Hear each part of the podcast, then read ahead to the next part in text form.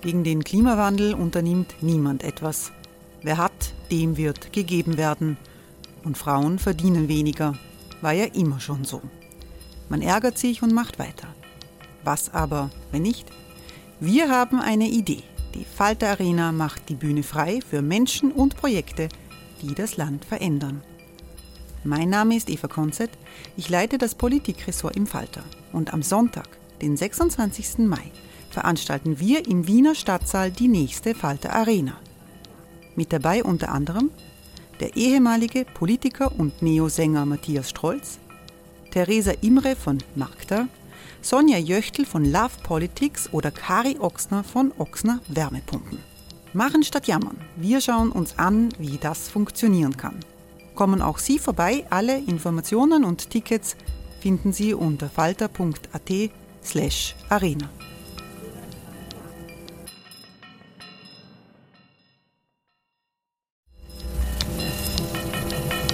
Falter-Podcasts werden durch Werbung unterstützt.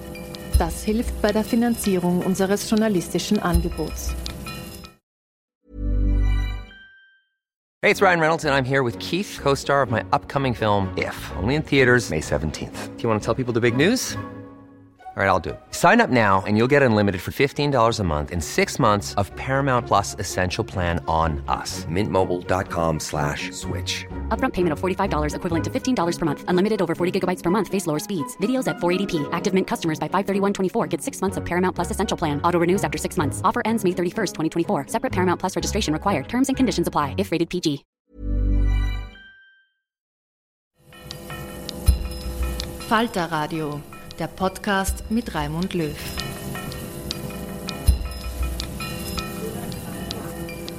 Sehr herzlich willkommen im Falterradio.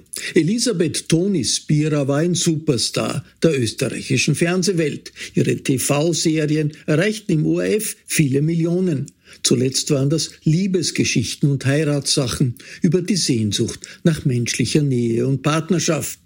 Ihre Reportagen über Licht und Schatten der kleinen Leute im Alltagsleben hielten der Gesellschaft ein Spiegelbild vor. Elisabeth T. Spira ist vor drei Jahren verstorben.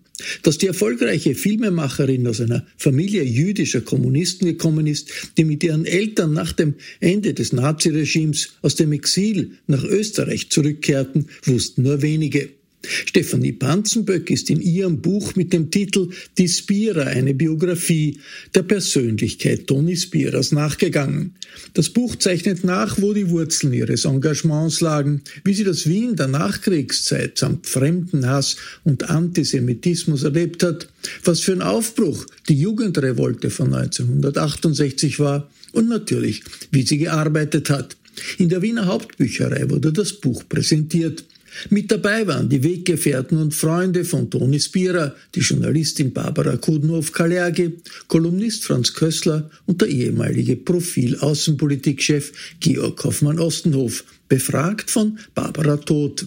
Die Einleitung zur Präsentation des Buches Die Spira kommt von Spiras Schwester Liesel Nitsch. Das Buch ist für mich nicht nur eine Hommage an meine Schwester Toni, sondern ebenso ein Stück Zeitgeschichte über die Zeit nach dem Zweiten Weltkrieg.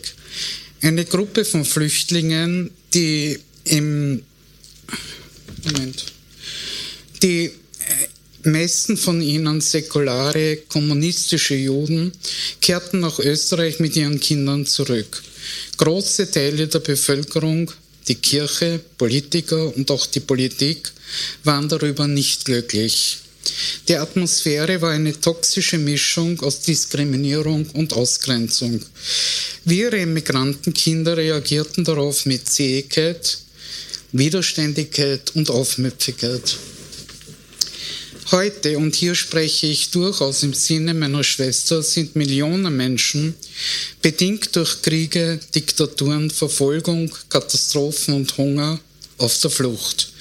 Einigen von ihnen ist es gelungen, nach Österreich zu kommen. Diese Menschen erleben ebenso durch große Teile der Gesellschaft, von Politikerinnen und Politikern natürlich ebenso der Politik, Bundes- und Landesregierungen, Diskriminierung und Ausgrenzung. ähm, ich wünsche mir, ich sehe Toni gedanklich mit dem Kopf nicken, dass sich viele Leserinnen und Leser für das Buch interessieren, darüber nachdenken und vielleicht auch Standpunkte überdenken und vielleicht auch Vorurteile abbauen. Ich danke für Ihre Aufmerksamkeit. Soweit Liesel Nietzsche, die Schwester von Toni Spierer. Wie diese Biografie entstanden ist, angeregt durch Spierers Ehemann Hermann Schmidt, berichtet Autorin Stefanie Banzenböck. Im Grunde ging es darum, wer ist denn dieser Mensch hinter dieser Stimme, die Österreich also wirklich so geprägt hat über, über viele Jahrzehnte und die Medienlandschaft geprägt hat. Ja, und äh, das war die Idee und die, die ähm, Recherche hat dann äh, war, hat sich dann aus zwei großen Blöcken im Grunde zusammengesetzt.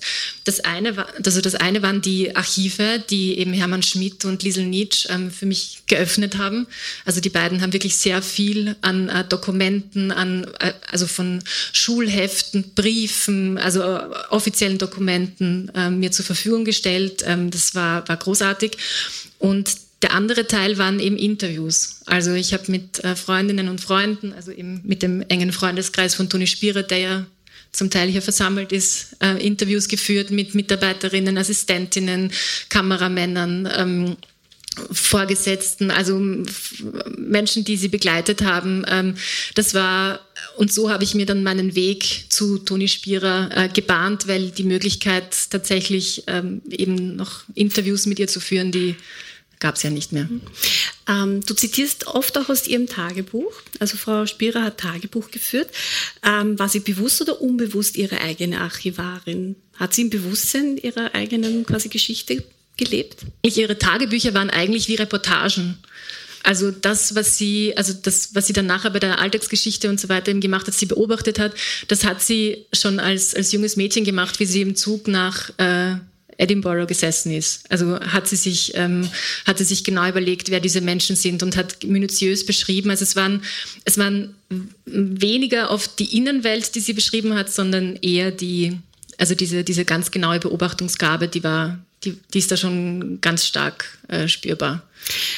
Und, ähm, und sie hat tatsächlich wirklich fast alles aufgehoben. Also wirklich auch so Artikel aus den 60er Jahren, wo sie für eine Boulevardzeitung gearbeitet hat. Also die sind aufgeklebt und in einer Mappe und man findet viele, also viele Notizen, man findet Strafzettel. Also, also es, also es ist wirklich sehr, sehr, sehr viel und äh, ich glaube, da hat eben vor allem Hermann Schmidt auch eben einen großen Anteil, ähm, dass das wirklich alles noch vorhanden ist.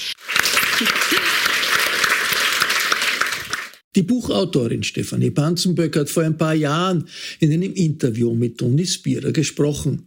Wann habt ihr denn Toni Spierer selbst kennengelernt? Und was hat sie für euch bedeutet, wollte die Moderatorin Barbara Todt von den Freunden und Weggefährten, Franz Köstler, Georg Hoffmann-Ostenhof und der Journalistin Barbara Kudenhoff-Kaller gewissen, die an eine wenig bekannte Nische der österreichischen Zeitgeschichte erinnert. Ich weiß nicht mehr genau, wann ich sie kennengelernt habe, aber ähm, mein Mann Franz Marek äh, gehörte zu dieser Gruppe von äh, kommunistischen jüdischen Remigranten, so wie auch äh, Toni Spiras Vater Leopold Spira. Und äh, also in den, in den ja, bis, eigentlich bis, bis, bis in die 70er, 80er Jahre hinein waren ja die jüdischen Kommunisten so ein Club, der eigentlich außerhalb der Öffentlichkeit existiert hat. Da waren viele äh, interessante Leute dabei. Ähm, die äh, Toni Spira gehörte zu den Kommunistenkindern, die also schon hier aufgewachsen sind. Und es ist ja ganz interessant, dass äh, also von den vielen äh, Juden, die emigriert sind, fast nur die Kommunisten zurückgekommen sind.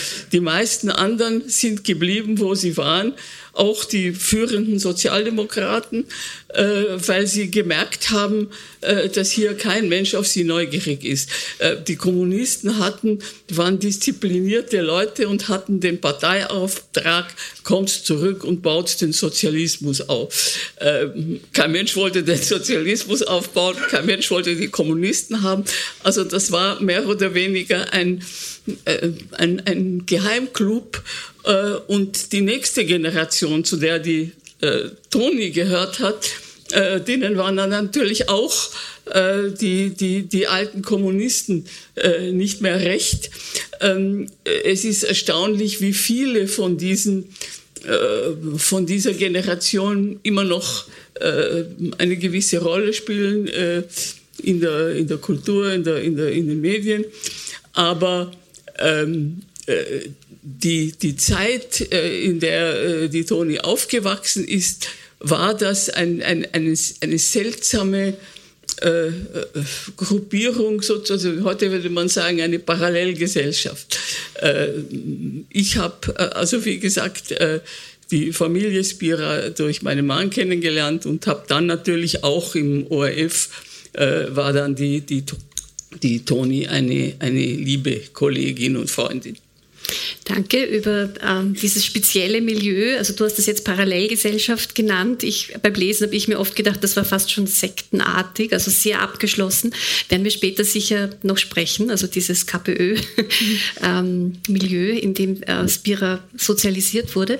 Ähm, Franz, du hast sie ein bisschen später kennengelernt, weil du ja von, ähm, also selber quasi zu der Zeit in Österreich noch nicht warst, sondern später nach Wien gekommen bist. Also ich bin ein etwas untypischer Freund von der Toni, weil ich eben aus einer ganz anderen Welt gekommen bin. Ich habe in ich bin in, in Rom sozialisiert worden, und zwar in einer linksextremen Zeitung.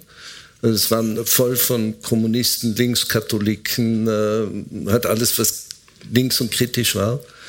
Und in der ganzen Zeit in Rom, die ich in Rom gelebt habe, das waren immerhin zehn Jahre, ist nicht einmal die Frage aufgetaucht, ob jemand ein Jude ist oder kein Jude ist. Das hat absolut keine Rolle gespielt. Und dann komme ich nach Wien auf Vorschlag der Barbara und, und ihren Mann habe ich kennengelernt über diese kommunistische Connection und, äh, und habe die Toni kennengelernt, dann auch über Vermittlung der Barbara. Und da war plötzlich das Thema Kommunisten, Juden, und für mich war das wirklich sehr, sehr ungewohnt. Und die Toni war ja geprägt durch diese beiden Elemente. Und ich habe dann langsam, langsam gelernt, auch Österreich zu verstehen. Ich hab, für mich war das absolut ungewohnt, dass Kommunisten einen schlechten Ruf hatten. Also dort, wo ich sozialisiert worden bin, jeder anständige Mensch, jeder Intellektuelle, jeder, der gegen den Faschismus war, war in der kommunistischen Partei oder ist dann ausgeschlossen worden wegen irgendwelcher Linksabweichung. Und, und hier war das irgendwie sehr, sehr ungewohnt. Und das, das andere war das mit den, mit den Juden. Ich bin nachher dann, nachdem ich äh, doch dann in Wien umsozialisiert worden bin, auch gefragt, wer, wer waren eigentlich Juden. Natürlich war die Zeitung auch in Manifesto voll von Juden. Und, aber das war wirklich nie ein Thema. Und ich habe gelernt, hier ist das ein Thema und hier ist das, schwingt immer diese Geschichte mit und eine tragische Geschichte. Und für die Toni, glaube ich, war das sehr bestimmend. Und das Schöne an der Toni, was, was sie für mich so interessant und auch liebenswürdig gemacht hat, war, dass sie zu beiden ein sehr distanziertes Verhältnis hatte. Also sie war keine, keine äh, konfessionelle Jüdin. Sie war innerlich im Herzen natürlich eine Kommunistin, würde ich sagen. Aber sie hat auch eine gewisse Distanz zu ihrer Familie gehabt und zu der ganzen stalinistischen Tradition bei den Kommunisten. Und da haben wir uns getroffen und wir sind dann sehr rasch sehr enge Freunde geworden und wir haben sehr viel Zeit, also gemeinsam auch. Wir, wir, haben Wochenenden sehr oft gemeinsam verbracht. Wir waren im Gänsehäufel alle gemeinsam, ich mit meiner Familie, Hermann und Hanna. Und Hanna ist ungefähr so alt wie, wie mein Sohn und die haben sich auch angefreundet. Also es war für mich wirklich eine Heimat. Und äh, im ORF dann habe ich die Konflikte natürlich auch miterlebt zum Teil haben wir sie geteilt und zum Teil war ich auch äh, so ein, die, die Klagemauer, wenn es wirklich ganz äh, arg geworden ist, hat mich Toni angerufen und gesagt, bitte komm, es brennt wieder und so. Und, äh, und ich habe sie dadurch einfach sehr schätzen und sehr schätzen gelernt und sehr lieb gewonnen. Und äh, für mich war auch so, wenn ich Probleme hatte, ich, wir haben mindestens einmal am Tag telefoniert und es war so eine Vertrautheit da, die, die äh, ich habe ihre Bosheit gemocht, ich habe ihre Ironie gemocht und äh, Ja, es war irgendwie eine Affinität da, die, die äh, sehr selten vorkommt im Leben. Georg, wie war das bei dir? Ich glaube, rein von der Chronologie könnte es jetzt passen, dass du sie nach dem Franz noch kennengelernt hast? Also ich habe die Tone im 69er Jahr kennengelernt. Also es war gerade die 68er Bewegung in vollem Gange. Und da habe ich sie auf der äh, im Hörsaal 1 hat sie eine Vorlesung, oder ja, Hörsaal 1, glaube ich, war das, eine Vorlesung gegeben. Und die Toni hat ein Referat gehalten über Pareto. Pareto ist ein ein äh, eher rechter, aber äh, interessanter äh, Politologe und Soziologe. Und äh, die Toni ist mir aufgefallen, weil sie eine sehr, sehr schöne, hübsche Frau war und äh, sehr reizvoll. Und da habe ich sie angesprochen und gesagt, kannst du mir borgen dein Manuskript von Pareto? Und ab diesem Zeitpunkt äh, haben wir dann über die Jahre hinweg und wirklich eine Freundschaft entwickelt. Ja? Also wir haben sogar in einer Zweierwohngemeinschaft zwei Jahre gewohnt. Dann hab ich im, haben wir im selben Haus gewohnt. Und wir, Toni ist irgendwie ein Lebensmensch von mir gewesen. Und äh, ich bin einer der, der, derer, die nie, also ich muss es gestehen, ich habe nie irgendwas Kritisches an ihrer Arbeit gefunden. Ja? Also ich war immer ein hundertprozentiger Spirist. Ja? Äh, und das war damals nicht so klar, weil gerade in unseren Kreisen, also auch Falter und also in linken Kreisen, waren irgendwie die Alltagsgeschichten nicht gemocht. Ja, die waren nicht gemocht. Man hat gesagt, na, das, da werden die Leute so schlecht dargestellt und das ist eine Gemeinheit, die, die kleinen Leute und so. Und die haben das alle missverstanden, habe ich gemeint. Äh, und tatsächlich hab, hat sich herausgestellt, und ich glaube, das ist noch immer so, er hat tatsächlich den kleinen, er wird tatsächlich den kleinen Leuten, die angeblich so fertig gemacht wurden, eine Stimme gegeben. Und das haben die Leute kapiert. Deswegen hat sie riesige Auflagen gehabt, also riesige Quoten gehabt. Ja, weil die Leute waren nicht beleidigt, ja, dass sie so dargestellt wurden, wie sie dargestellt wurden, sondern im Gegenteil. Die haben sich gut gefühlt. Die wurden, waren teilweise stolz darauf, dort aufzutreten im Fernsehen. Und in einer gewissen Weise, und das äh, hat mich äh, sehr verbunden mit ihr, hat sie, man muss es auch noch sagen, Sie war natürlich, wie, der, wie der Franz und die Bauer gesagt haben, kommt aus dieser KP-Familie, aber äh, so quasi sie war immer eine 68erin. Also im Grund genommen war sie immer eine 68erin. Sie hat alles dagegen gehabt, gegen Parteien und Ideologien und so weiter. Aber sie war rebellisch. Ja? Und das hat mir irrsinnig gut gefallen.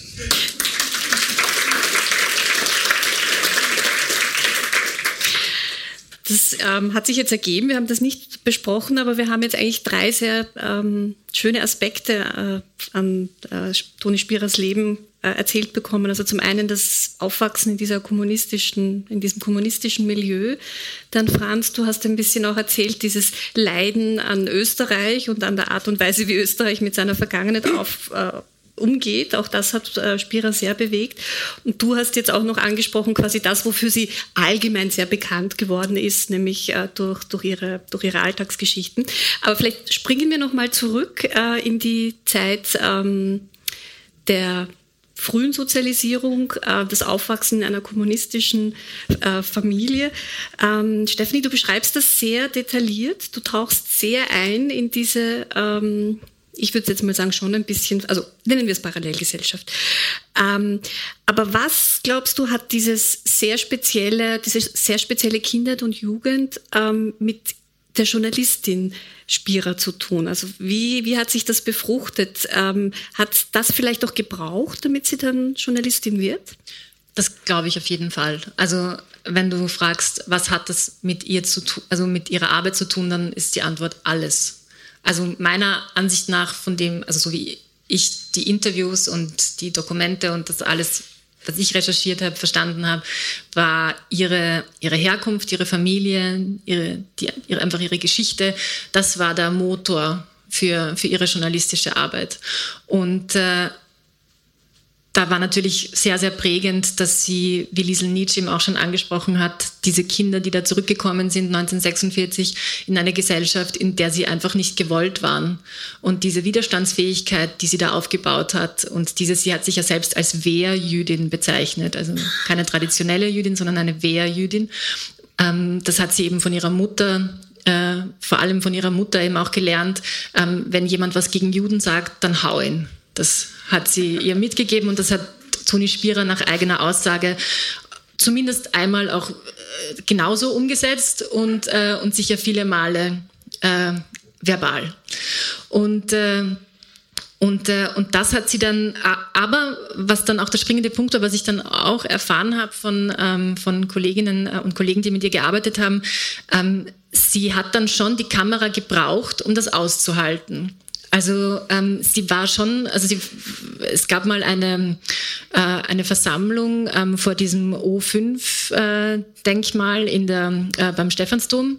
Und, äh, und da wurde sie dann irgendwie antisemitisch beschimpft und äh, hat sich dann äh, hat sich dann versucht zu wehren. Und das war aber schwierig. Und da hat sie dann offenbar gesagt, äh, ich brauche, also sie muss Journalistin werden, um das irgendwie auszuhalten, weil da hat sie dann diese, diese Rassisten und Antisemiten, die es ja gab, als sie die Sendungen gemacht hat, die es heute noch gibt, einfach vor die Kamera geholt oder die sind meistens auch selber gekommen und hat sie reden lassen und das war dann auch äh, sozusagen nicht zu deren Besten, aber zu dem, was Toni Spierer ihm auch zeigen wollte, was da in dieser Gesellschaft noch da ist. Und sie wollte sehr wohl zeigen, ähm, was ist von dieser Gesellschaft noch da, äh, die meine Familie vertrieben hat, die meine Familie ermordet hat. Ähm, wo sind äh, diese Leute? Und die hat sie, die hat sie auch gezeigt und da hatte sie sicher auch kein Mitleid, wozu auch. Ja. Also das, äh, das war, also deswegen, diese Familiengeschichte ist deshalb so detailliert erzählt, weil sie einfach die Grundlage meiner Ansicht nach und der Motor für ihre journalistische Arbeit war. Ähm, eine kurze Nachfrage dazu. Du beschreibst auch ein bisschen so diese, diese Zeit, nachdem sie ihre Schule gemacht hat. Sie fängt dann ein Studium an, das hört dann gleich mal wieder auf. Dann ist sie Kindermädchen in, in England und dann gibt's doch eine Fast-Ehe in den USA, wo sie dann wieder zurückkehrt. Also eine Zeit lang Irrlichtern ist vielleicht falsch gesagt, aber sie sucht und findet sich nicht so recht. Was, wie, wie interpretierst du das? Was sind das so die normalen Findungsjahre, die man hat nach der Schule? Ähm, oder was hat sie das gebraucht? Ja, auch so ein bisschen dieses sich ausprobieren in verschiedenen, an verschiedenen Orten, auch um zu wissen, vielleicht, dass sie wieder dann doch in Wien bleiben möchte? Hey, I'm Ryan Reynolds. At Mint Mobile, we like to do the opposite of what Big Wireless does. They charge you a lot. We charge you a little. So naturally, when they announced they'd be raising their prices due to inflation, we decided to deflate our prices due to not hating you. That's right. We're cutting the price of Mint Unlimited from $30 a month to just $15 a month. Give it a try at mintmobile.com slash switch. $45 upfront for three months plus taxes and fees. Promote for new customers for limited time. Unlimited more than 40 gigabytes per month. Slows. Full terms at mintmobile.com. ich glaube zwei. Also das eine, glaube ich, ja, es waren einfach Findungsjahre, die sie gebraucht hat, aber sie hat wirklich mehrmals versucht, Österreich zu verlassen. Äh, also das erste Mal, ähm, da hat sie begonnen zu studieren und ist beim Borodajkewitsch, beim Professor Borodajkewitsch gelandet und äh, der natürlich seinen Antisemitismus dort äh, ausgebreitet hat und niemand hat sich gewehrt, nur sie hat sich gewehrt. Dann hat sie gereicht und dann hat sie gesagt, so, jetzt fahre ich weg aus Österreich und ist eben nach Edinburgh, also nach Schottland und äh, hat dort als Au pair gelebt. Dann ist sie ein zweites Mal weg nach Chicago, ähm, wo sie, weil sie jemanden kennengelernt hatte und äh, hat dann dort gelebt, ist dann auch wieder zurückgekommen. Und dort hat sie dann auch später geschrieben, ähm, sie, äh, sie hat dort Martin Luther King erlebt und äh, hat diesen Kampf äh, eben dort auch äh, erlebt und, und begleitet, hat aber gesagt, das ist nicht das, was ich, wofür ich äh, kämpfe. Sie muss wieder zurück nach Österreich. Ähm, sie muss, also ich glaube, sie hat es auch wirklich so gesagt, sie muss zu ihren Antisemiten, zu den Nazis, da muss sie äh, kämpfen und, äh, und sich äh, und, und da ihre Arbeit machen. Und, äh, und das hat sie dann ja, ja auch gemacht. Das heißt, sie hat versucht, Österreich zu verlassen, weil sie wirklich des Öfteren mehr als fertig war mit diesem Land, so habe ich es verstanden. Ähm, aber es war dann äh, im Endeffekt war das dann auch wieder ihr, also konnte sie gar nicht, sie, sie konnte eigentlich nur hier, hier leben und, und hier arbeiten und hier auch diese Arbeit machen, die sie gemacht hat. Ähm, Barbara, die, die Stefanie hat gesagt, ähm, es war dann schon die Kamera. äh, also die Arbeit hinter der Kamera, die quasi zu ihrem ähm, die, die, die ihr wirklich gelegen ist. Äh, sie hat aber auch beim Profil eine Zeit lang äh, geschrieben. Sie hat für andere Medien, fürs Extrablatt geschrieben unter Pseudonym. Ähm, wie, wie, siehst du das? Warum war es dann letztlich doch, doch das Fernsehen? Weil es ein bisschen diese Distanz ermöglicht oder was, was hat das für sie ausgemacht? Also ich kann mich erinnern, dass sie einmal gesagt hat, also wenn ich am Schneidetisch sitze und habe also alle diese, diese Typen, die ich nicht leiden kann, sozusagen vor mir und, und kann mit denen machen, was ich will. Äh, also es war auch ein bisschen eine kleine Rache.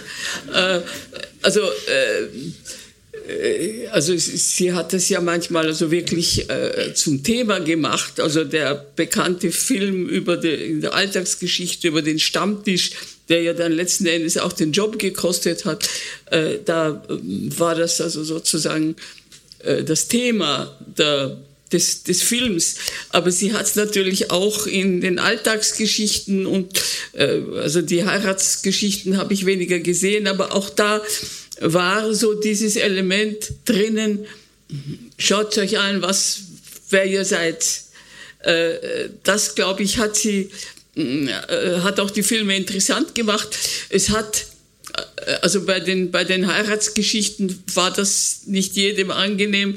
Es hatte so einen gewissen voyeuristischen Charakter, äh, den manche als peinlich empfunden haben. Aber das war natürlich auch bis zu einem gewissen Grad die Qualität äh, und, und der Erfolg dieser Sendung, ähm, äh, dass da wo andere Leute vielleicht zurückgeschreckt und mit der Kamera weggegangen wären, ist sie mit der Kamera draufgeblieben. Ähm, ähm, also ich habe da immer gelitten, aber, äh, aber das, war, äh, das, das, das, das war ein Teil äh, des, des, des Charmes und, und die Pointe dieser Sendungen. Und ähm, äh, also äh, sicher war das Fernsehen äh, das Medium, das ihr am meisten gelegen ist und wo sie auch große Erfolge erzielt hat.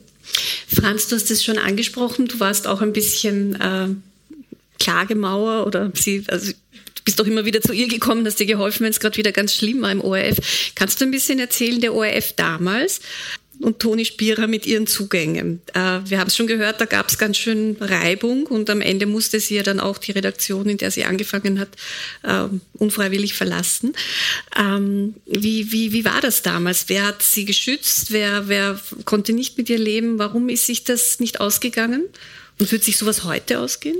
Das ist eigentlich schwer zu verstehen, weil es, es war der, äh, der Bacher ORF. Und das war ja bekannt, äh, die, die, äh, die Welt des äh, Gerd Bacher, der aber wirklich auch eine gewisse Sympathie hatte für Leute, die, die querdenken, die, die den Widerspruch heben.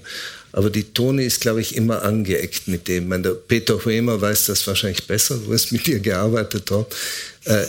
Das war schon ein relativ offener Konflikt. Er hat gefunden, das geht zu weit was, was äh, die Toni macht in, in, in, ihrer, in ihrer Kritik. Und das Interessante war, dass die Schwierigkeiten, die sie dann gekriegt hat, ja meistens aus einer unerwarteten, von einer unerwarteten Seite gekommen sind. Also ihr großer Konflikt war mit einem sozialdemokratischen Intendanten, der dann äh, sehr seine autoritäre Seele herausgerückt äh, hat und und dann wirklich mit Disziplinarmaßnahmen gedroht und sie dann auch durchgesetzt hat. Also ich kann mich erinnern, dass sie dann nach dem äh, berühmten Stammtisch, äh, Stammtisch Alltagsgeschichte, dann der, der Intendant ein Rundschreiben gemacht hat im ORF an alle Chefredakteure und hat gefragt, ob sie noch eine Verwendung haben für die Frau Spierer der Sinn des Ganzen war, dass die Nein sagen und dann war sie gefeuert. Und äh, das war wirklich ein dramatischer Augenblick. Also ich habe die Toni damals wirklich mit existenziellen Ängsten gesehen. Das war ihre, ihr, ihr Leben, das da in Frage gestellt wurde. Und die haben dann auch alle brav unterschrieben, nein, sie können nichts mit ihr anfangen. Unter anderem bezeichnenderweise der, der Chef der Sportabteilung, die Toni gesagt hat, naja, Olympia-Berichterstattung wollte ich eigentlich eh nie sein oder so. Und, äh, Und dann ist sie in dem Augenblick gerettet worden durch die Gegenintendanz. Das war damals noch sehr, sehr klar, als ein Schwarzer und ein Roter. Und der schwarze Intendant war liberaler als der Rote und hat dann gesagt, also die Spierer können wir schon gebrauchen. Das war auch ein bisschen eine Retourkutsche an die anderen, so ein internes äh, Machtspiel. Aber sie war halt immer so zwischen einer Front und der anderen, also hin und her gerissen und sie ist ihren Weg gegangen. Das war ja ganz, äh, ganz egal. Es war ja nicht egal, aber sie hat das durchgehalten, sie hat das durchgestanden. Und sie hat ja dann eine Zeit lang äh, eine, eine Sendung bekommen, eben in der schwarzen Intendanz. Äh, ich glaube, die hat geheißen Kindheit in der Kaiserzeit, oder? Kannst du dich erinnern? So, ja. Und die Idee war, da kann sie dann nichts Politisches mehr machen. Und, und was ist herausgekommen? Es war eine absolute Geschichte über die Klassengesellschaft von damals, mit Dienstmädchen, die ausgebeutet wurden, äh, die, die Herrschaft, die sich an keine moralischen Regeln gehalten hat und so. Also alles, was die Toni angegriffen hat, ist in meiner meiner Wahrnehmung eben doch auf diese linke, auf dieses linke Schema herausgelaufen. Sie hat die, die Klassenunterschiede sichtbar gemacht, im, im, in ganz, ganz einfach und anschaulich im, im konkreten Leben. Und ich war ein großer Fan ihrer ersten Filme, die, die Peter Hömer, ihr wart da, glaube ich, noch in der gleichen, in der gleichen Abteilung äh, als beim Gatterer in, in, in der Sendung. Gatterer war natürlich einer, der diesen Freiraum auch freigekämpft hat und dort behalten hat, äh, verteidigt hat. Und äh, dort hat sie ja richtig am Anfang kämpferische, engagiert linke Sozialreportagen gemacht, also über streikende Arbeiter, über äh, Lohnunterschiede zwischen Frauen und, und Männern, was damals eigentlich kein Thema war. Aber die hat schon die richtigen Themen aufgegriffen und gemacht. Und gut, die Entwicklung dann ist, äh, ich bin ein Fan der frühen Spiele. Also diese Dinge haben, haben, mir am meisten zugesagt. Und ich weiß nicht, wie heute die Situation im, im ORF ist. Es, ich, ich, glaube, die Freiräume sind größer geworden, auch durch die Konkurrenz, weil es andere Sender gibt und äh, mehr einfach Wahlmöglichkeit ist. Und äh, damals war das doch ein sehr hartes Regime und, und, äh, und sie ist dauernd angeeckt. Georg, du hast gesagt, ähm, sie war eine sehr schöne Frau und sie war eine 68erin. Ähm, wenn wir jetzt hören, in was für Konfliktfelder sie sich da hineinbegeben hat, ähm, was? in was für Konfliktfelder sie sich da hineinbegeben hat. Also sie war ja offenbar auch unfassbar mutig und hat, äh, hat einfach ihr Ding gemacht, ähm, bis, bis es kracht. Ähm, aber das als Frau in dieser Zeit, äh, wie, wie ging das? War das damals ähm, wie war das damals möglich war, oder war es damals einfacher möglich als vielleicht heute? Sie war äh, auf jeden Fall extrem unangepasst. Ja? Als Frau, als Kommunistin, als oder kommunistisch verschrien, als Jüdin. Also äh, sie, die, das, das war ihr, äh, ihr Hintergrund. Und das hat aber auch, das muss man sagen, äh, ihren Blick geschärft. Ja, das, das, der Hintergrund war, sie hat also mit einem leicht fremden Blick, mit gleich, gleichzeitig mit Empathie die österreichische Gesellschaft betrachtet. Ich bin übrigens ein, äh, ein Freund der späten äh, Geschichten. Äh, ich meine, natürlich die, die, kämpferischen Geschichten am Anfang sehr gut, aber ich glaube so quasi wirklich die Toni Spiere ist sie mit den Alltagsgeschichten geworden und zwar mit den Alltagsgeschichten, die heute stattfinden, nicht die historischen Alltagsgeschichten. Da hat sie ein Genre entdeckt, das bis jetzt nicht da war. Und zwar, ich würde sagen, da war auch viel Missverständnis. Es waren nicht normale Reportagen, sondern das waren poetische Reportagen. Ja? Und das, das, das war teilweise bösartig, teilweise sehr, sehr mitfühlend, sehr oft karikierend, äh, sehr oft das Mittel der Karikatur. Ja? Aber es war Kunst, das war nicht Reportage. Das war ein Missverständnis ja, von all den Kritikern, die gesagt haben, ah, das ist ja, nicht, also wenn der, der Gemeindebau, den du gerade gezeigt hast, der, der ist ja nicht so, da sind ja auch andere Leute. Aber die anderen Leute waren nicht interessant. Interessant waren eben die Leute, die sie interviewt hat. Und sie war genial im Finden von guten Geschichten. Ja, also sie, sie musste immer die Geschichten finden. Ja, und da hat da hat sie ein, ein wirkliches TV-Genre entwickelt. Das war einmalig, das war erstmalig. Und das wurde imitiert bis heute. Ja, das wird imitiert bis heute. Auch die, auch die sogenannte Kuppelshow, ja, diese, äh, diese Miniaturen der Einsamkeit, die dann doch ein bisschen Hoffnung drinnen haben. Das war auch ein, ein das war auch äh, ein, ein scharfer Blick, ein, ist ein karikierender Blick, aber das ist so stark, dieses Genre gewesen, dass selbst die Nachfolge, also wo sie nicht mehr das äh, führt, noch große, äh, große äh, Quoten haben. Und man muss sagen, diese zwei Genres haben Quoten gebracht, die abenteuerlich sind. Ja, also bitte, ich muss sagen, meine Töchter, 22 Jahre alt, die haben alle Alltagsgeschichten freiwillig gesehen. Ja, die schauen sich das dauernd an, weil es einfach gut ist. Ja, unterhaltsam, aufklärend, rebellisch, bösartig, wunderbar. Ich habe äh, in dem Buch das schöne Zitat von, von Frau Spierer selber gefunden, aus einem Interview im Falter, nämlich auf die Frage oder auf den Vorwurf hin, das, was sie macht, ist doch Sozialpornografie, hat sie dem Falter geantwortet, gute Pornografie ist doch was Schönes.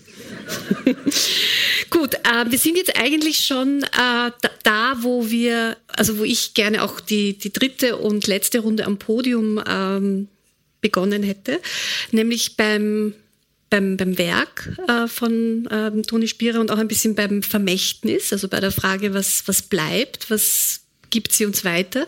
Barbara, ganz offen gefragt, was, was bleibt, was, was ist ihr Vermächtnis? Warum ist sie für uns, vielleicht auch gerade für Journalisten, sehr, sehr wichtig? Ja, ich glaube, also jetzt journalistisch gesehen, das, was äh, der Georg Hoffmann-Rostov auch gesagt hat, die Verbindung äh, von politischer Aussage und, und, und konkretem Leben. Also äh, sie hat keine Leitartikel gesendet und sie hat auch nicht äh, harmloses, äh, harmlose Geschichten gezeigt. Äh, ich glaube, dass, dass das Interessante daran war, die Verbindung von konkreten Schicksalen, von, von konkreten ähm, Ereignissen äh, und äh, dem gesellschaftlichen Hintergrund.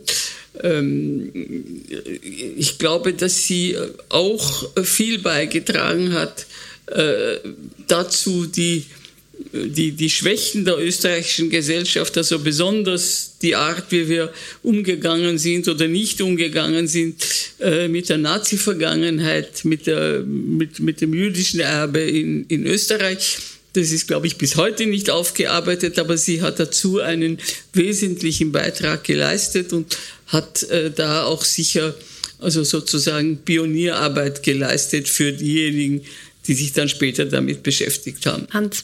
Für mich war wichtig, äh, ihre Fähigkeit, so Bruchstellen in der Gesellschaft aufzuzeigen. Und zwar eben nicht abgeleitet aus irgendeiner Theorie oder einer, einer äh, bestimmten statischen Weltanschauung, sondern einfach die Sensibilität zu zeigen, wo, wo stecken Widersprüche und wie kann man diese Widersprüche zeigen. Und ich glaube, das ist eine ganz wichtige Funktion im, im Journalismus jetzt, abgesehen von der Tagesaktualität, dass man schaut eben, wo haben Gesellschaften ihre Schwachstellen, wo haben sie ihre Probleme mit der Vergangenheit, wo sind die sozialen Widersprüche versteckt und das irgendwie aufzuzeigen und zwar so aufzuzeigen, dass es jeder verstehen kann, wo man an konkreten Beispielen sieht, an Schicksalen sieht, äh, wie das läuft. Insofern nehme ich jetzt meine mein unterschwellige Kritik an den, an den Heiratsgeschichten zurück. Natürlich ist zurzeit die Einsamkeit ein großes Thema. Sie, Toni hat, ich habe sie mal gefragt, Toni, wie bist du denn auf die Idee gekommen, sowas zu machen? Und dann hat sie gesagt, in allen Reportagen, die sie gemacht hat, war immer ein Thema, das irgendwann herausgekommen ist. Die Leute fühlen sich einsam, sie, sie fühlen sich verlassen, haltlos und, und einsam. Und deswegen hat sie dann die Idee gehabt, so eine, eine sehr intime äh, Geschichte zu machen. Und insofern ist auch diese, äh, waren auch diese Sendungen dann ein, ein haben auch die gezeigt, wie äh, eine gesellschaftliche Schwäche, die, die da ist und die sehr verbreitet ist, nicht nur in Österreich, also in vielen Gesellschaften. Und insofern war sie da auch in ihrer Tradition, äh, ist sie geblieben in ihrer Tradition. Ich glaube, das sollte man lernen von ihr. Georg, sag, sag du doch noch kurz, was sie quasi, was, was die Nachwelt von ihr hat, aber was, wo siehst du sozusagen ihr, ihr wichtigstes, ihre wichtigste Botschaft? Na, Botschaft kann man nicht sagen, aber es bleibt was davon. Also sie hat gezeigt, dass man äh, Aufklärung ja, über gesellschaftliche Verhältnisse amüsant machen kann. Äh, also mit Emotion machen kann, verständlich machen kann. Sie hat das gezeigt, dass das funktioniert. Und deswegen hat sie diese riesige Zuschauer, äh, Zuschauerhaftschaft gehabt und hat sie nach wie vor.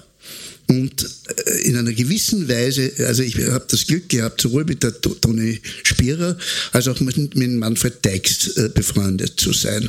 Und beide in unterschiedlicher Weise, haben einen scharfen Blick, sie eigentlich als, so quasi als Außenseiterin von außen, der Teix sehr von innen, weil die Figuren von ihm waren teilweise er selber. Aber beide haben diesen scharfen Blick auf die Gesellschaft gehabt. Und interessanterweise, die Gesellschaft hat das ausgehalten, diesen Blick, diese scharfe Karikatur auf den äh, Blick auf die Gesellschaft.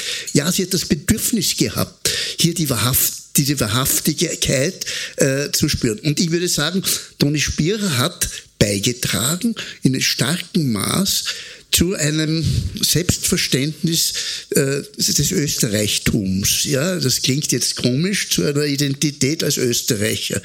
Ich meine, man muss immer bedenken, es hat Millionen Zuschauer immer gehabt. Das heißt, äh, das ist ein, Selbst, ein Selbstverständnis, was wir Österreicher sind, mit allen Abgründen, mit allen äh, Furchtbarkeiten, aber auch allen äh, Schönheiten, die es gibt. Und da würde ich sagen, das ist ihr, ihr Vermächtnis. Also amüsante Aufklärung und ein, ein, Beitrag zur, zur Selbstfindung Österreichs. Stephanie, du ähm, als Biografin ähm, schilderst du ihr, ihr, ihr Werk und die verschiedenen Phasen oder Epochen ähm, sehr, sehr ausführlich, aber du hältst dich im, im, Buch, also du gibst wieder die Kontroversen, die es gab, aber du hältst dich relativ zurück mit, mit einem Urteil. Ähm, jetzt haben wir hier am Podium schon so ein bisschen erlebt, das frühe Werk, das späte Werk, das hat sich ja doch entwickelt und es gibt gewisse Unterschiede.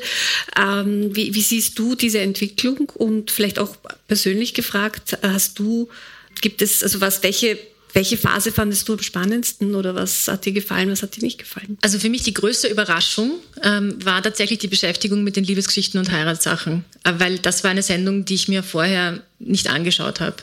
Also ich kannte die Alltagsgeschichte, natürlich wusste ich um diese Sendung, aber ich habe sie jetzt nicht gesehen. Die Alltagsgeschichte fand ich immer großartig und da würde ich dem Georg Hoffmann Ostenhof auch zustimmen.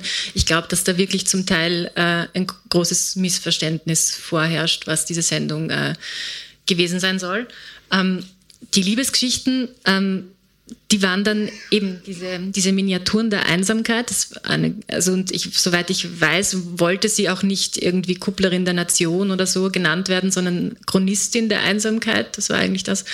Und ähm, sie hat sich da wirklich, also innerhalb von diesem sehr spielerischen äh, Rahmen, hat sie äh, Sie hat homosexuelle Menschen in die Sendung gebracht, das war ihr ganz wichtig. Ähm, Transpersonen sollten in die Sendung, das war ihr ganz wichtig. Alte Menschen sollten über Sexualität, Begehren und so weiter sprechen, etwas, das nach wie vor vielleicht als nicht normal äh, angesehen wird. Und sie hat das alles ins Hauptabendprogramm mit diesen eben unglaublichen Quoten äh, gebracht. Das heißt, auch die Liebesgeschichten und Heiratssachen waren bis zu einem gewissen Grad eine politische Sendung. Ähm, das hat mich sehr überrascht. Ähm, mir persönlich am besten gefallen haben die frühen Alltagsgeschichten, also diese Kaiserzeitgeschichten, diese historischen Geschichten, wo sie da, also wo sie da eben diese diese diese Klassen, äh, diese Klassenunterschiede nachgezeichnet hat. Das waren unglaublich unglaubliche Porträts, die sie dort gezeichnet hat. Und die waren mir, also ich kannte eben auch diese Aufreger-Alltagsgeschichten und diese ganz ersten frühen Alltagsgeschichten, das war, ähm, das war mir nicht so bekannt und das, das, das ist mir, also ist, hat mir persönlich am besten äh, gefallen, auch wenn das jetzt vielleicht nicht ähm, das, der wichtigste Teil ihres Werks war. Und ähm, und was ich auch ganz großartig fand, war, weil der Franz das schon angesprochen hat, ähm, Teleobjektiv, wo sie eben bei Klaus Gatterer gearbeitet und gelernt hat. Und äh, da hat sie eine ganz großartige Sendung über die Fristenlösung gemacht, die ihr damals auch schon einen Riesenskandal äh, eingetragen hat. Und äh, äh die hat mich, die hat mich äh, sehr beeindruckt, ähm, wie sie da wirklich äh, kämpferisch da auch für das Recht der Frauen auf Abtreibung halt eingetragen aufgetreten ist. Ähm, und am Schluss wollte ich noch sagen, ähm, zwei, ähm, weil du auch gefragt hast, was bleibt von ihr. Also ich glaube, dass es zwei ganz wichtige Punkte gibt, die Journalistinnen und Journalisten von ihr lernen sollten. Das eine ist, ähm, dass man keine Angst vor Konflikten haben darf. Und sie hat das wirklich vorgezeigt, ähm, wie das geht. Also, und sie hat eben nicht nur einmal ihren Job riskiert, äh, um da ihre Konflikte durchzufechten und bei dem zu bleiben, was sie für richtig äh, gehalten hat. Und das Zweite ist ihre Fragetechnik. Also diese einfachen Fragen, die Menschen zum Reden bringen, die Menschen dazu bringen, eben, es waren nicht nur Menschen, die sie vorgeführt hat, weil sie eben eine, also weil sie Neonazis waren oder so, sondern das waren auch ganz viele Biografien von Menschen, die sonst keinen Platz gehabt hätten im Fernsehen. Und die hat sie gezeigt und denen hat sie eine Stimme gegeben. Und das hat sie mit ganz einfachen Fragen gemacht. Und die beste aller Fragen ist nach wie vor, warum? Und das kann man von Toni Spierer lernen.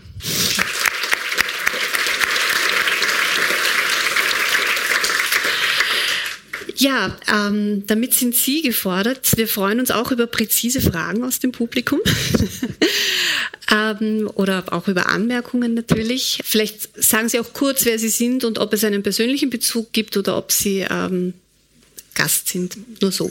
Peter Ebner. Äh, ich war wahrscheinlich am selben Schiff mit der Toni, wie wir von England gekommen sind. Äh, meine Frage an Sie ob das im Buch ist, äh, weil es gerade in diesen Tagen durchaus einen Bezug hat, wie die beiden Schwestern zu ihren Namen gekommen sind. Ja, das, das kommt im Buch vor, wie, wie die beiden Schwestern zu ihrem Namen gekommen sind. Äh, und zwar, ähm, die beiden Schwestern heißen ja äh, Elisabeth, Toni Spierer und Margret Liesel Nitsch. Und äh, es war ihm so, dass der, der Vater Leopold Spierer wollte seine Töchter Toni und Liesel nennen. Also Toni war unter anderem sein Name in der, äh, im kommunistischen äh, Untergrund, also Toni Krenn war sein, äh, war, sein, war sein Name und so sollte eben auch dann die ältere Tochter heißen. Und er ist dann zum Standesbeamten gegangen äh, und hat gesagt, ja, Toni und Liesel und er hat gesagt, nein, das sind keine Namen äh, und hat ihnen deshalb die zwei Namen der damals noch Prinzessinnen vorangestellt, nämlich Elisabeth und Margaret.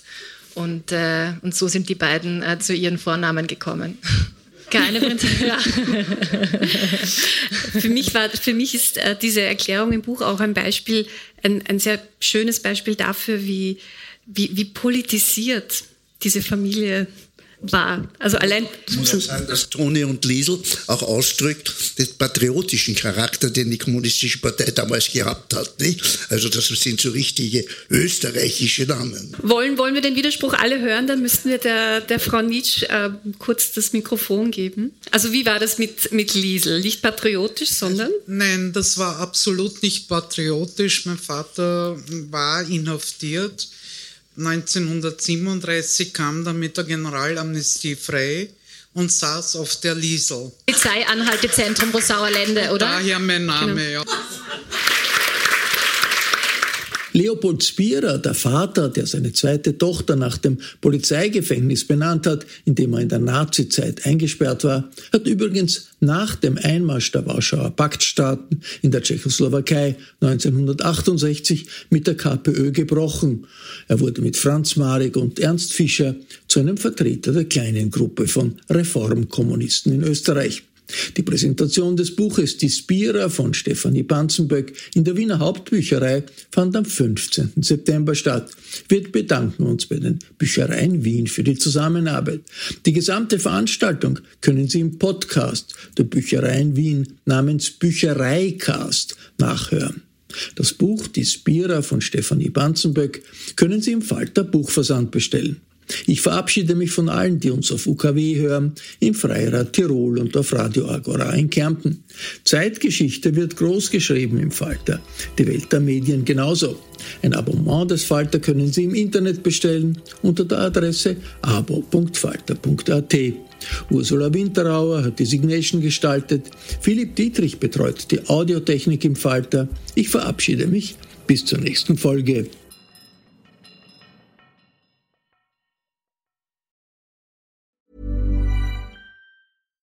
This message comes from BOF sponsor eBay. You'll know real when you get it. It'll say eBay Authenticity Guarantee. And you'll feel it. Maybe it's a head turning handbag, a watch that says it all, jewelry that makes you look like the gem, or sneakers and streetwear so fresh every step feels fly. eBay gets it. So look for the blue check mark next to that thing you love and be confident that every inch, stitch, sole, and logo is checked by experts. With eBay Authenticity Guarantee, you can trust that feeling of real is always in reach. Ensure your next purchase is the real deal. Visit eBay.com for terms. Planning for your next trip? Elevate your travel style with Quince. Quince has all the jet setting essentials you'll want for your next getaway, like European linen premium luggage options, buttery soft Italian leather bags, and so much more. And is all priced at 50 to 80% less than similar brands. Plus, Quince only works with factories that use safe and ethical manufacturing practices. Pack your bags with high-quality essentials you'll be wearing for vacations to come with Quince. Go to quince.com/pack for free shipping and 365-day returns.